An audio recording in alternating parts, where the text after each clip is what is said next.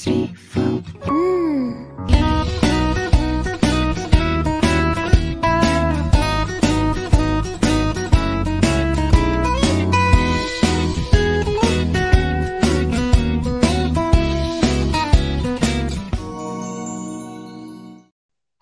dulu. Pak Andika silahkan memperkenalkan diri, namanya siapa, dosen di mana, uh, kuliahnya uh, di kampus yang ngajar apa. Oke, halo Kalis. Uh, kenalin, nama aku Andika Wicaksono Putro. Uh, biasa dipanggil Andika kalau di kampus Pak Andika atau ada yang manggil juga Pak Andi, ada yang manggil Pak Dika, tapi biasanya Pak Andika.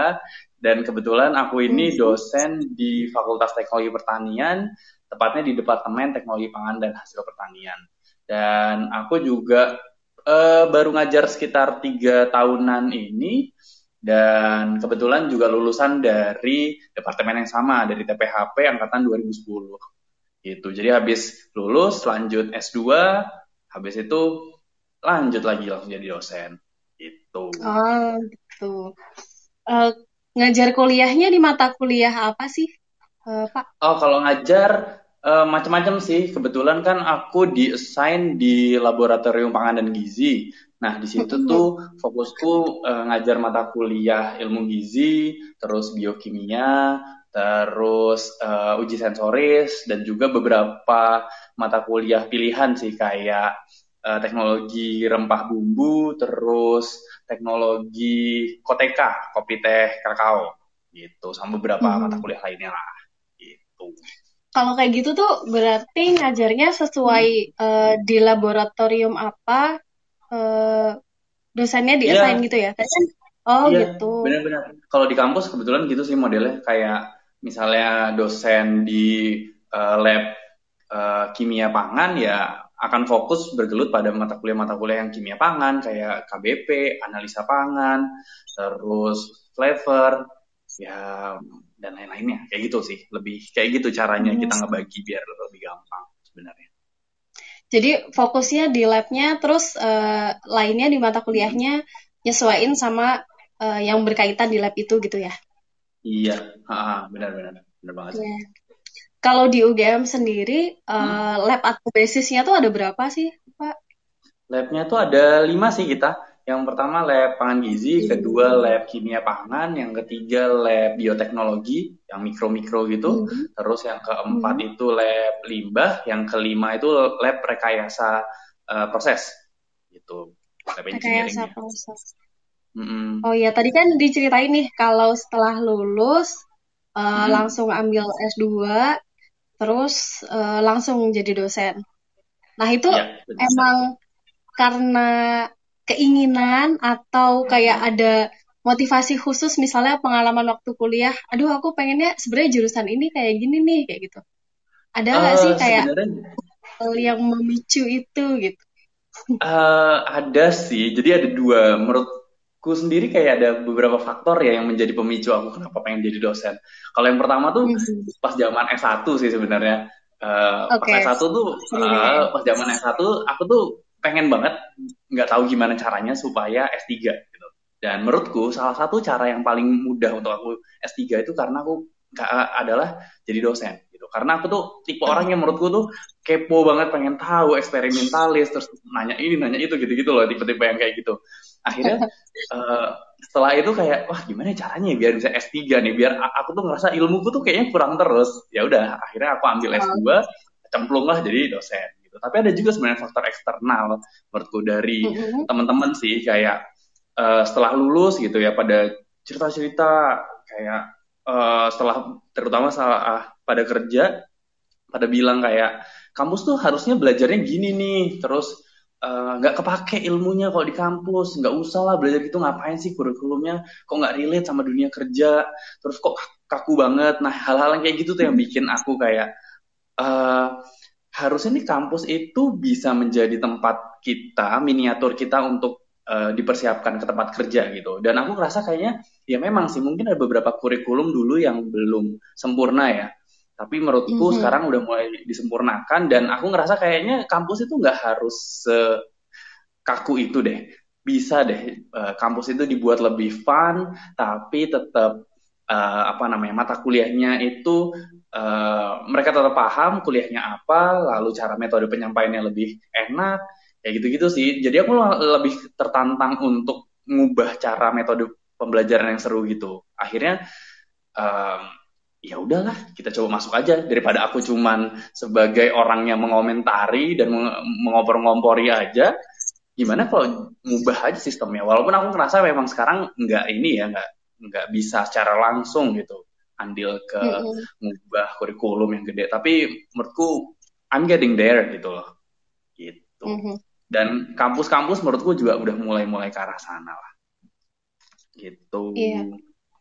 motivasi yang kedua keren banget sih aku suka soalnya terasa banget juga pas udah mulai kerja uh. kayak kayaknya dulu di kampus bisa belajar yang lebih deh maksudnya yang lebih relate hmm. gitu jangan uh, terlalu yeah, textbook yeah. gitu iya iya iya uh, kalau ya Pak Andika ala uh, apa uh, selama tiga hmm. tahun ngajar ini udah hmm. kebayang belum sih kira-kira goals itu tuh di uh, TPHP UGM akan tercapai nggak misalnya kayak orang-orang di, di departemen itu memang open gitu-gitu uh, jadi gini, memang dulu ya zaman aku atau Mbak Lis juga ngerasa kayak zamannya dulu tuh masih banyak dosen-dosen senior gitu. Profesor-profesor di hmm. TPHP itu kan banyak ya, ada belasan banyak. gitu.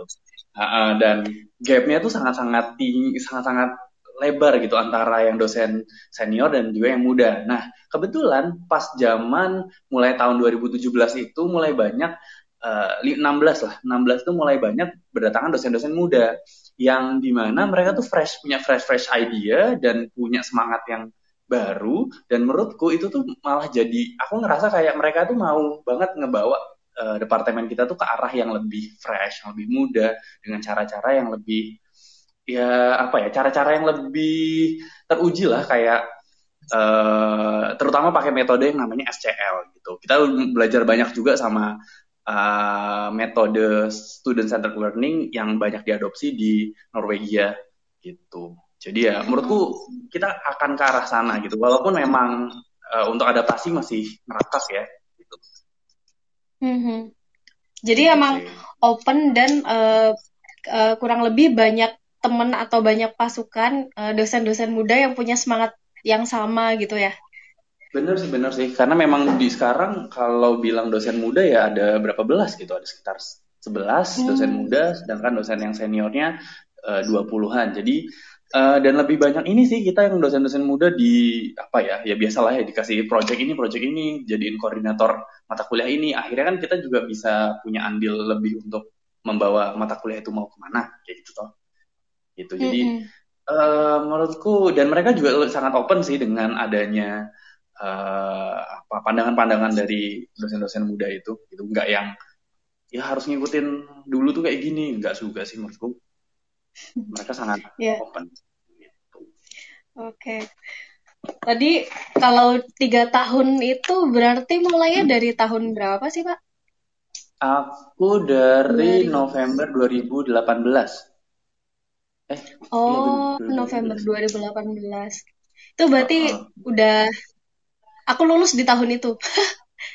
lulus di tahun itu ya? Iya, Februari aku lulus. Berarti uh. selama tiga tahun itu udah ngerasain dong, apa sih enaknya jadi dosen, terus kayak enaknya dulu deh.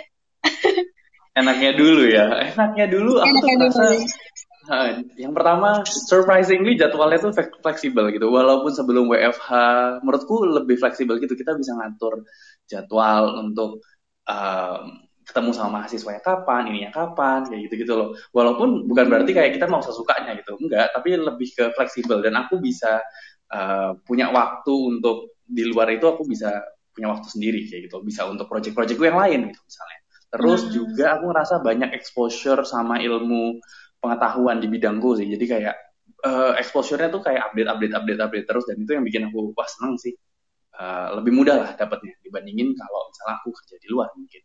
Lalu hmm. juga uh, ya biasalah ya kita aku senang banget ketemu sama orang-orang baru gitu, terutama mahasiswa-mahasiswa yang unik-unik gitu, terus dosen-dosen dari beda fakultas, beda univ, kita juga bisa kolaborasi bareng-bareng. Di situ aku senang sih bisa banyak hmm. exposure ke sana sama yang pasti ini juga sih enaknya jadi dosen itu lingkungannya mendukung kita untuk belajar. Jadi misalnya aku membuat suatu hal yang salah gitu, kurang benar, kurang tepat, pasti akan dibenerin gitu, bukan disalah-salahin karena memang ya ini kan uh, seperti apa ya laboratorium kita untuk belajar kayak gitu. Jadi ya nggak apa-apa untuk salah kayak gitu dan mahasiswanya pun juga di encourage untuk it's okay untuk buat uh, mistakes kayak gitu. Karena ya ada dosen-dosen yang akan bantu kalian untuk menjadi benar gitu sih.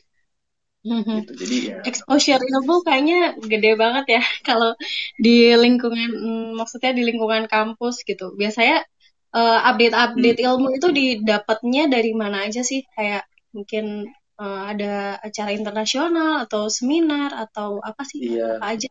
Sering banget sih kalau acara-acara kayak gitu ya, kayak acara internal dari kampusnya sendiri juga sering gitu uh, hmm. mau misalnya uh, update soal apa namanya cara metode pembelajaran terbaru gitu yang online bisa mau uh, meningkatkan skill communication skill gitu kadang-kadang ada juga pak dari kampus gitu uh, hmm.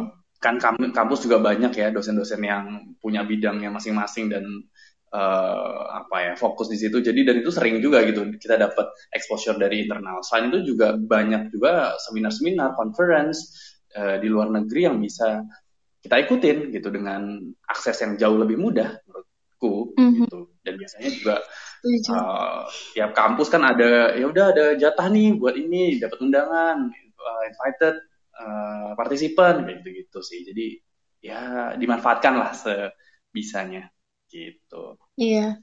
Privilege-nya ilmu waktu kuliah aja ada tuh. Uh, ada akses jurnal dan lain-lain. Pasti hmm, jadi dosen lebih gede lagi ya. ya, okay. alhamdulillah. Hmm. Kalau ini tadi kan udah bagian yang enaknya nih ada uh, pertama waktunya fleksibel, terus ketemu hmm. orang, terus exposure ilmunya terus-terusan juga. Nah, tantangannya apa sih gitu? Menghadapi wah banyak orang. uh, satu sih yang paling bikin kaget gitu tantangannya adalah harus serba bisa kayak okay. harus bisa jadi manajer, harus bisa jadi bendahara, harus bisa jadi apa sekretaris kayak gitu gitu loh. Menurutku kayak jadi dosen itu kayak jadi Superman gitu, semuanya harus bisa. ya itu sih tantangannya karena nggak expect gitu akan se variasi bervariasi itu gitu kerjaannya. Gitu sih. But it's a good thing still a good thing gitu. Tapi ya untuk mengejar itu ya perlu hal apa ya perlu waktu yang banyak dan ekstra lagi kan. Jadi ya ya it's fine. Hmm. karena apa-apa dihandle sendiri ya. Maksudnya ngerjain kegiatan apa gitu. Yang yang handle kan dosen-dosennya tuh. Jadi mau nggak ya, mau harus muda ya kalau kayak gitu kan. Iya. Uh, kayak dosen-dosen muda ya walaupun nanti kita tetap dibantu ya sama mahasiswa kan punya staff mahasiswa gitu yang bisa bantu. Tapi uh, semua tanggung jawab kan ada di kita ya karena kita juga yang memonitor kita juga yang memberi arahan jadi ya ya gitu. Quality semuanya okay. deh pokoknya. Uh, ini aku penasaran ada nggak sih kalau jadi dosen itu punya hmm? uh, apa namanya tuntutan buat uh, menerbitkan publikasi artikel jurnal gitu-gitu. Ada nggak oh, sih sebenarnya? iya. ada ada. Jadi jadi dosen itu ada tridharma perguruan tinggi kan? Nah tridharma hmm. itu ada tiga. Yang pertama pengajaran. Yang kedua penelitian. Sama yang ketiga pengabdian masyarakat. Dan ketiganya itu harus sama-sama dipenuhi gitu loh selama kita jadi dosen. Gitu. jadi memang ada target-targetnya di tiap uh, apa namanya masing-masing tridharma itu gitu. Mm-hmm. Jadi selain ngajar di kelas juga riset juga ya buat apa memenuhi yang tadi itu publikasinya itu atau iya, gimana? Iya benar sih benar benar Ya makanya kita juga harus ngebimbing mahasiswa toh. Ya itu gunanya mm-hmm. bimbingan mahasiswa. Akhirnya data-data dari mahasiswa itu yang bisa kita publikasiin akhirnya itu ya kita juga harus bisa manage manage. Ya itu selain manage ngajar kita juga harus bisa manage ngebimbing dan bimbingan kita pun juga banyak ya, ada bimbingan satu, ada bimbingan dua, bimbingan apalagi kompetisi internasional. Misalnya ada anak-anak yang pengen kompetisi internasional, ngajak saya, oke, okay. ya mau nggak mau kan bilang iya gitu. Nggak mungkin ya. kan ditolak enggak, saya nggak bisa ya, nggak mungkin.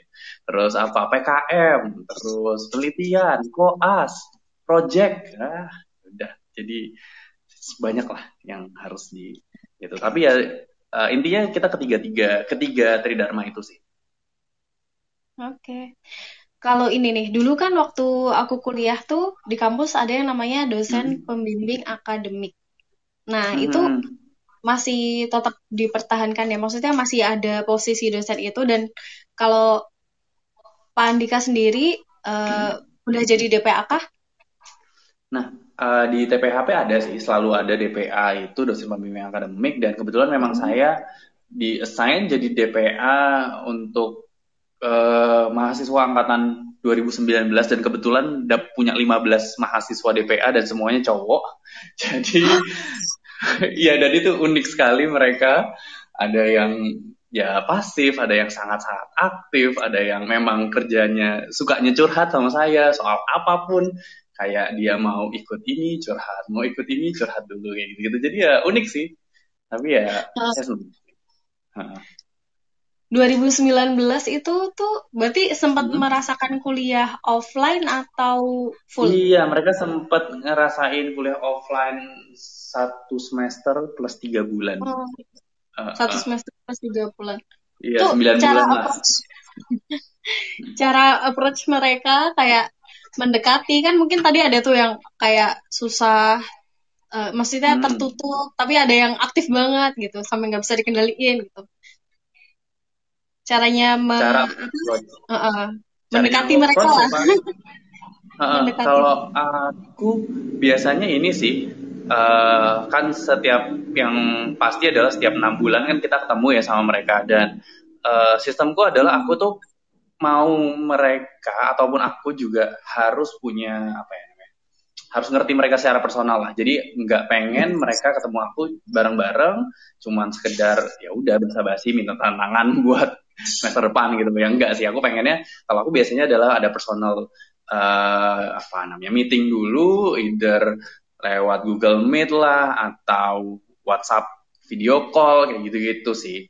Dan biar tahu kondisi mereka tuh seperti apa sih. Terutama saat COVID gini ya ya mm-hmm. ada yang orang tuanya tiba-tiba kan ada apa ya nggak bisa berkurang lah pendapatannya mereka cerita sama saya terus ada yang ternyata bisa survive atau ada yang mau ikut organisasi. Jadi ya harus didengerin dan akhirnya kita malah jadi ini juga ya kayak apa ya teman buat curhat mereka gitu loh. Harus mengerti dari sisi mereka gitu sih secara saya. Jadi ya kayak saya memanusiakan manusia aja memanusiakan mahasiswa ini seolah-olah ya mereka memang uh, bukan mahasiswa tapi teman aja teman untuk ngobrol gitu. Dan ya bisa ngebimbing secara akademik kayak gitu sih kalau saya berasa jadi kayak guru BK gitu ya konseling. Iya iya harus kayak gitu juga harus bisa gitu juga memang. Luar biasa.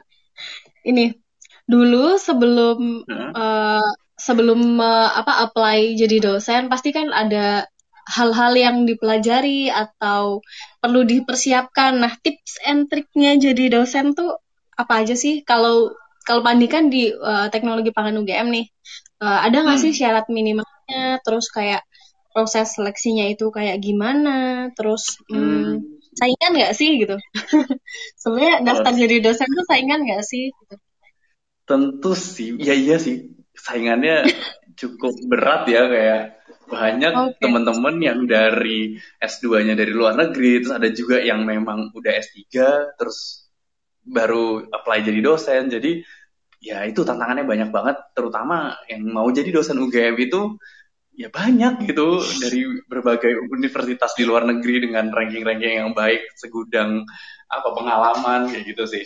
Cuma kalau saya itu ngerasa uh, be different dan kamu harus bisa uh, apa ya memberikan sesuatu yang baru inovasi yang baru untuk perguruan uh, tinggi gitu ya. Jadi nggak harus mengikuti arus menjadi dosen yang gitu-gitu aja tapi kamu bisa membawa nuansa-nuansa baru untuk uh, untuk dosen kayak gitu loh untuk jadi dosen untuk universitas tersebut hmm. kayak gitu dan uh, lebih apa ya kalau saya ya uh, berorientasinya sama ini ya sama mahasiswa terus lebih kalau sekarang ya karena tipe-tipenya sekarang ini kan banyak yang orang yang orientasinya adalah uh, biar bisa self love gitu. Terus biar uh, mentalnya nggak keganggu gitu gitu loh. Nah itu yang saya juga ngerasa bahwa harusnya jadi dosen tuh bisa mengontrol itu bisa menjadi jembatan bagi mereka.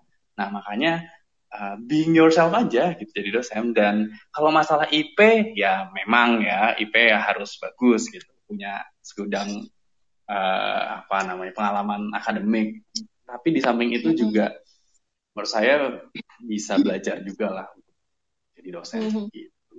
Karena IP ini ya bentuk tanggung jawab kita, eh bentuk bener, ya bentuk tanggung banget. jawab terhadap uh, apa yang kita pelajari. Nah kalau tadi ada nggak sih kayak syarat minimal atau apa aja sih harus dipenuhi ketika mau daftar jadi dosen gitu? Kalau di kalau UGM ya. Kan mungkin di UGM, iya.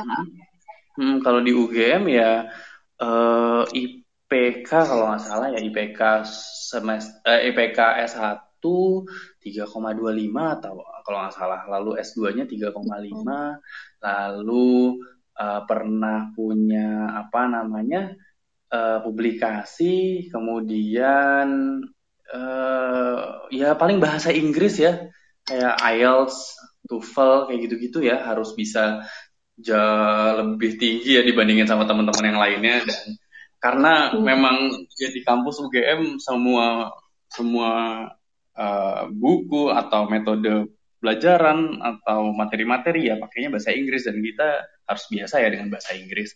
Jadi ya kalau hmm. bagi teman-teman yang pengen uh, exposure bahasa Inggris kalian harus diperbanyak sih.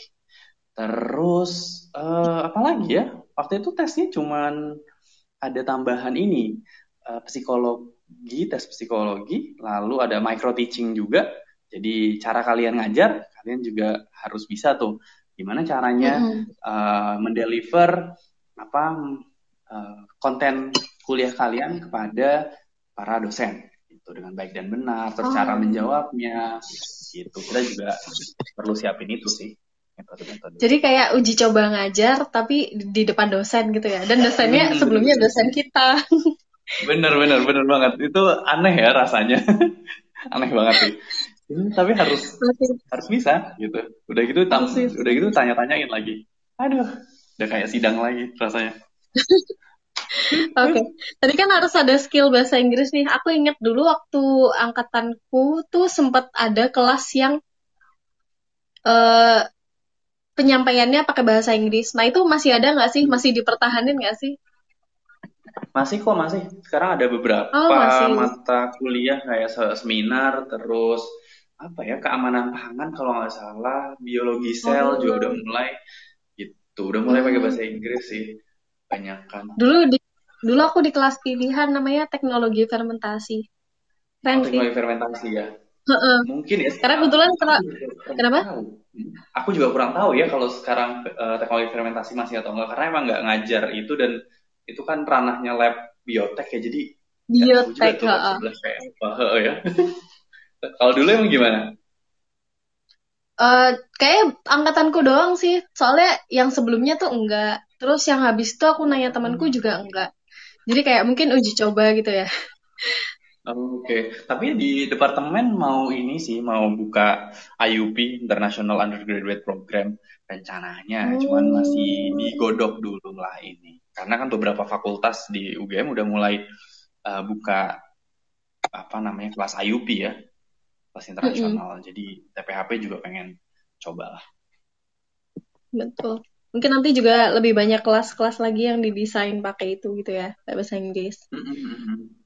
bener sih oke okay. tadi kayak seleksi Nah ini nih, kalau dosen kan nggak dipertanyakan lagi uh, kemampuan komunikasinya nggak boleh kalah sama penyiar nih. Waduh, Ada nggak sih skill-skill? Gitu? Soalnya harus kan uh, komunikasi kan menyampaikan informasi ya. Bayangin kayak mahasiswa hmm. dulu kayak kita masih mahasiswa benar-benar polos nggak ngerti apa-apa. Kalau yang menyampaikan kurang bagus kan nggak nangkep tuh buat ilmu nah, lagi kan. Nah, ya. ada nggak sih skill lain yang kira-kira dibutuhin gitu, Pak? Kalau menurutku sekarang tuh skill yang paling penting ya, nggak cuma buat dosen sih, tapi buat mahasiswa uh. yang mau ah. lulus. Itu tuh adalah skill storytelling. Jadi uh, gimana okay. caranya kita menyampaikan materi gitu yang berat tapi dibawain seolah-olah itu sebuah dongeng atau sebuah cerita yang menyenangkan dengan alur yang baik lalu pemilihan kata yang tepat lalu punya stress word yang tepat gitu-gitu sih. Jadi dan itu untuk mencapai ke sana biasanya untuk men, men, apa namanya untuk mengajar aku tuh butuh waktu preparation yang cukup lama ya kayak PPT-nya harus gini dulu nih terus mm -hmm. ada tulisan apa namanya catatan di tulisan tuh arahnya ke sini nanti dari sini ngomong ini lalu ada fun fact-nya bisa ngomongin fun fact mau brainstorming dulu atau mencairkan suasana kayak gitu-gitu harus uh, ngerti alurnya kapan anaknya kira-kira capek kapan anaknya mulai semangat lagi atau gimana caranya naikin attention mereka, engagement mereka kayak gitu sih. Itu yang harus mikir otak nih. Gimana caranya? Terutama saat online. Wah, luar biasa susahnya. Tantangan. Kalau dulu ya kalau offline Lebih... masih bisa jalan-jalan, terus bisa nunjuk satu-satu, Mas, Mas, Mbak, Mas, Mbak kayak gitu-gitu kan masih bisa. Nah, online ini. Iya. Bahkan dosen UGM ada yang ikonik banget tuh. Begitu masuk kelas, eh, siap-siap langsung Mbak apa pertanyaanmu? Mungkin ingat ya. Mbak apa pertanyaanmu? Gitu. Oke okay, storytelling penting ya buat uh, buat dosennya sendiri. Ternyata buat mahasiswa benar, benar. yang udah siap-siap lulus pun juga penting gitu ya